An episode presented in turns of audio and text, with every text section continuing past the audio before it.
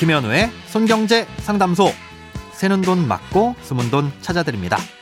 오늘은 주택 상속에 대한 사연입니다.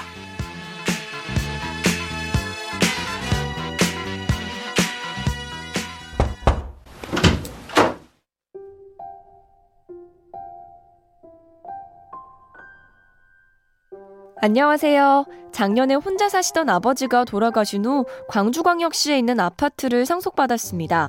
친오빠와 저 모두 수도권에서 전세로 살고 있고 광주 집은 부동산에 내놓았으나 아직 팔리지 않았습니다. 오빠는 전세자금 대출을 받고 있는데 주택을 소유할 경우 해당 대출이 취소되기 때문에 제가 단독 명의로 상속을 받았습니다. 그런데 연말정산을 하려다 보니 제가 무주택 세대주로 주택청약저축 금액을 공제받을 방법이 있는지 궁금하더라고요. 또 나중에 제가 청약을 신청할 때 상속받은 주택이 공실이었고 제가 거주하지 않았다면 무주택 기간으로 인정받을 수 있는지도 궁금합니다. 계속 빈집으로 남겨두자니 관리가 어렵고 비용만 나가고 있어 올해에는 금매로 가격을 크게 낮춰볼까 합니다. 부동산 매매 대금을 보태어 몇 년 안에는 청약에 도전하고 싶습니다. 귀한 조언해 주시면 감사드리겠습니다. 오늘은 청취자 황금령 님이 보내주신 사연입니다. 청약통장 납입금에 대해 소득공제를 받기 위해선 무주택 세대주여야 하는데요. 아, 이때 단독으로 상속받은 주택이 있다면 무주택으로 인정을 해주지 않습니다. 다만 그 주택이 단독 소유가 아니라 지분으로 나뉘어져 있다면 그 지분이 얼마나 되느냐에 따라서 달라지는데요. 각자의 지분이 다르다면 지분이 가장 큰 사람이 그 주택을 소유한 걸로 봅니다. 아, 예를 들어 오빠가 60%, 동생이 40%를 갖고 있다면 오빠가 그 주택의 소유주로 보고 동생은 무주택으로 보기 때문에 동생은 소득공제를 받을 수 있다는 거죠.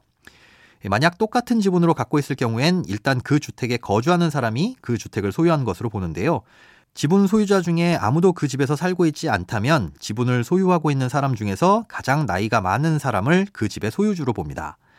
사연자님은 단독으로 상속을 받으셨으니 이 주택의 소유주는 사연자님으로 봐서 주택을 처분하기 전까지는 소득공제를 받을 수 없습니다. 아, 그런데 만약 그 오빠분의 대출이 버팀목 전세자금 대출이라면 이 지분을 상속하는 경우 주택으로 보지 않는다는 조항이 있습니다. 오빠가 절반의 지분을 상속받더라도 대출에는 문제가 없다는 뜻입니다. 다음으로 아파트 청약을 할 때 무주택 기준에 대해 설명드리겠습니다. 상속으로 인해 어쩔 수 없이 주택을 소유하는 경우에는 일부 무주택으로 인정을 해줍니다. 여기엔 아주 중요한 조건이 있는데요. 바로 공유 지분으로서 주택을 취득하고 있어야 된다는 점입니다. 본인 이외에는 물려받을 사람이 없거나 아니면 사연자님처럼 개인 사정으로 인해 단독으로 물려받게 되는 경우에는 다른 주택과 똑같이 주택을 소유한 것으로 판단합니다. 단 해당 주택이 도시 지역이 아닌 곳의 단독 주택이라면 몇 가지 다른 요건들이 붙긴 하지만 지금처럼 광역시에 있는 아파트라면 소형 저가 주택이 아닌 이상 일반적인 주택으로 보게 돼 있습니다. 하지만 만약 공유 지분으로 소유하고 있다면 지분율과 상관없이 무주택으로 인정을 해줍니다. 아, 이건 일반 공급이든 특별 공급이든 마찬가지고요. 이 가점제에서도 계속 무주택 기간으로 인정을 받을 수 있습니다. 그러니 청약을 신청할 땐 일반 무주택자와 아무런 차이가 없다는 거죠. 대신 당첨이 되고 나면 사업 주체에서 주택을 소유하고 있는데 왜 무주택으로 신청하셨습니까? 라고 이유를 소명하라고 할 텐데요. 그 시점으로부터 3개월 이내에 반드시 해당 주택 지분을 처분해야 합니다. 처분하지 못하면 부적격 당첨으로 각종 불이익을 받게 되고요. 아, 결국 지금은 사연자님 단독 소유로 돼 있기 때문에 소득공제나 청약에 불이익이 생기게 된 건데요. 상속 등기의 경우엔 나중에라도 공동 상속인 간의 협의 분할을 하게 되면 경정 등기를 할 수 있습니다.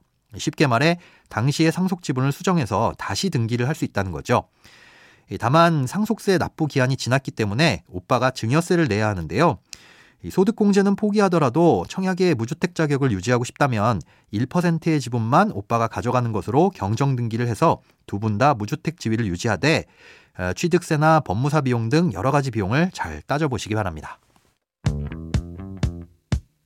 돈에 관련된 어떤 고민이든 상관없습니다. imbc.com 손에 잡히는 경제 홈페이지로 들어오셔서 고민 상담 게시판에 사연 남겨주세요.